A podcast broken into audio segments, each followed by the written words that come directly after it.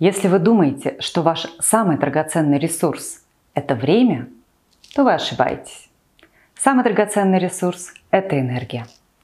Не зря управление энергией – одна из самых главных задач в развитии лидеров на уровне топ-менеджмента и владельцев крупного бизнеса во всем мире. Привет! Меня зовут Сабина. Я ментор-коуч Академии экспоненциального коучинга Михаила Саидова компании Think Meta – и в сегодняшнем видео вы узнаете о том, откуда берется и куда исчезает наша энергия.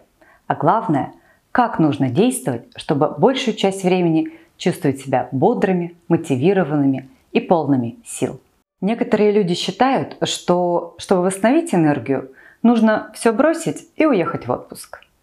Другие искренне верят, что энергию дает кофе, а если им постоянно не хочется ничего делать, то это просто лень. В итоге системно вопросами восполнения энергии не занимаются ни те, ни другие, до тех пор, пока отдельные симптомы переутомления не превратятся в синдром хронической усталости. До этого момента люди обычно стараются встряхнуть себя кофеином, сладостями и условным отдыхом во время просмотра сериалов. У вас бывает такое, что проснулись утром, а ощущение, что вместо полноценного отдыха вы ночью кирпичи таскали. Еще ничего не сделали, а уже устали. Или же в течение дня как будто резко разряжается батарейка, и все мысли только о кружке чая и любимом диване. При этом цели, рабочие дела, жизненные задачи никуда не деваются. мы через силу пытаемся сделать хоть что-нибудь из запланированного списка. Это еще больше истощает, и в итоге мы начинаем жить как говорится, от отпуска к отпуску, от выходных к выходным.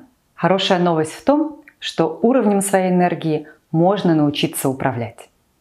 Об этом мы с вами сегодня и поговорим. Увы, простого рецепта одного на всех не будет. Точнее, он есть, но как хороший костюм или платье, его необходимо подогнать по фигуре. Начнем с понимания того, откуда берется энергия в принципе – Изначально она синтезируется в митохондриях наших клеток. Главная задача митохондрий – извлекать энергию из пищи, объединять ее с кислородом и синтезировать аденозин-трифосфорную кислоту, коротко АТФ, в которой и хранится наша энергия. Вы можете спокойно прожить в среднем 3 недели без еды и 3 дня без воды, но без АТФ вам не выжить несколько секунд – если совсем просто, то чтобы организм синтезировал энергию, нам нужно достаточно качественной пищи и кислорода.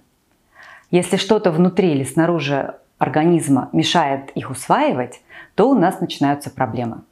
Например, стресс, воспаление, хронические заболевания и недостаток движения сильно влияют на то, сколько энергии могут создать наши митохондрии. С нейрофизиологической точки зрения – Наличие или отсутствие бодрости, энергии или желания что-то делать обусловлено нашим текущим гормональным статусом. Эндокринологи знают, что ощущение хронической усталости и отсутствие сил часто вызвано недостаточной выработкой дофамина, гормонов щитовидной железы, надпочечников и тестостерона. Наш базовый уровень гормонов отчасти наследуется генетически, а также определяется ситуативными внешними и внутренними факторами, такими как возраст, состояние здоровья, образ жизни, уровень стресса и даже экология. Конечно, на уровень энергии влияет и наше мышление, например, через наши ожидания и инструкции к себе, другим людям и миру вокруг. Реальность, как правило, отличается. Мир не живет по нашим правилам. Механизм тут простой – Несбывшиеся ожидания расстраивают, обрушивают самооценку и заставляют любые неудачи воспринимать как катастрофу и больше переживать о будущем. Постоянная тревожность сильно изматывает, лишает удовольствия от жизни и приводит к тому, что мы гораздо чаще компенсируем нехватку позитивных эмоций не самыми здоровыми или полезными методами. Увы, но тортики, вино и сериалы не помогают нам оставаться энергичными. Напротив, радость потребления проходит буквально за минуты, а уровень дофамина падает ниже базового. Итак, давайте разберемся, как же создать для себя достаточно энергии на выбранные задачи и как жить на полную мощность.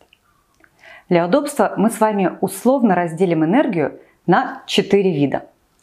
Физическую, эмоциональную, ментальную и духовную. Такую классификацию предложили американские психологи Джим Лоэр и Тони Шварц. Мы возьмем это деление для более наглядного анализа наших энергетических доходов и расходов. Каждому виду энергии я дам свои комментарии, основываясь на опыте работы с сотнями клиентов и студентов нашей Академии экспоненциального коучинга. Начнем с энергии физической.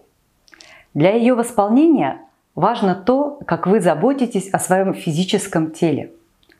И все работающие советы по генерации физической энергии будут из разряда капитан очевидность. Здоровое питание, физическая активность, время на солнце, на свежем воздухе, качественный сон. Все это необходимый фундамент для стабильного, бодрого самочувствия. Иногда бывает так, что, несмотря на здоровый образ жизни, вы чувствуете себя вялым комочком грусти. В этом случае с физиологической стороны вопроса имеет смысл обследоваться на предмет скрытых хронических заболеваний и системных нарушений гормонального статуса. Однако, даже если вы относительно здоровы, полезные привычки – это еще не все. Важно также изучить свои дневные энергетические циклы, выяснить, какой график конкретно вам комфортен, когда вы эффективны, в каком типе задач. Для этого в течение нескольких недель можно каждый час записывать в таблицу оценку своего текущего состояния по трем параметрам – Энергия, мотивация, способность фокусироваться. Так вы выявите свои наиболее продуктивные часы. И, конечно, важно экспериментальным путем определить, сколько вам нужно отдыха и какого. В течение дня, недели, месяца и года. Время своего отдыха стоит планировать в первую очередь и сильно заранее. Так вы с большей вероятностью сможете защитить его от всех видов неожиданных срочных дел. Правда, если вы все еще не изжили привычку к спасательству коллег на горячих велосипедах или страдающих от скуки подруг, готовых часами висеть на телефоне, такое планирование поможет слабо. Но вы все же попробуйте. Засыпать и просыпаться выгоднее в одно и то же время, а также по необходимости включать днем микросон от 10 до 30 минут – не больше. Вместо чая и кофе лучше регулярно пить воду, до того, как вы уже ощутимо почувствуете жажду. Через несколько недель вы заметите, как приступы вялости отступают. Для особо смелых поможет сработать лайфхак по быстрому выделению дофамина. Терапия холодной водой. В домашних условиях это короткий ледяной душ. Такое обливание полезно для здоровья и мгновенно поднимает уровень энергии. Причем эффект ученые обещают долгосрочный. Что лучше всего сработает для вас, можно выяснить опытным путем, осознанно экспериментируя и прислушиваясь к себе. Теперь давайте перейдем к тому, как восполнять эмоциональную энергию. По сути, тут нам важно соблюдать здоровый баланс условно позитивных и негативных эмоций. Это означает, что стоит больше заниматься тем, что нам интересно, нравится, приносит радость, удовольствие и наполняет нас. Это могут быть прогулки, всевозможные хобби, занятия творчеством, путешествия, общение с приятными людьми или, наоборот, пребывание в уединении. К сожалению, мы недооцениваем важность этих вещей и в реальной жизни жертвуем ими в первую очередь. Кроме того, нам стоит минимизировать занятия, которые нас обесточивают и в которых много сопротивления. Здесь может скрываться много неожиданных открытий. К примеру, занятия спортом – это очевидный плюс к энергетическому балансу. Но если при этом вы чувствуете себя жертвой, преодолеваете внутреннюю драму и заставляете себя это делать, предвкушая награду в виде булочки – то это слив энергии, а не приход. В нашей школе жизни и Академии экспоненциального коучинга мы часто наблюдаем такое сопротивление клиентов по поводу самых разных занятий. Причина чаще всего в мыслях, что это бессмысленно и бесполезно, что игра не стоит свеч, что это будет долго и сложно, что в итоге не получится или получится не идеально. Мы, как коучи, помогаем этим людям перестроить мышление с парадигмы избегания трудностей на парадигму получения удовольствия от целенаправленных усилий и решения сложных задач. От этого действительно можно и нужно получать кайф. Просто многим это не приходит в голову. Кстати, именно такой подход повышает наш уровень дофамина долгосрочно.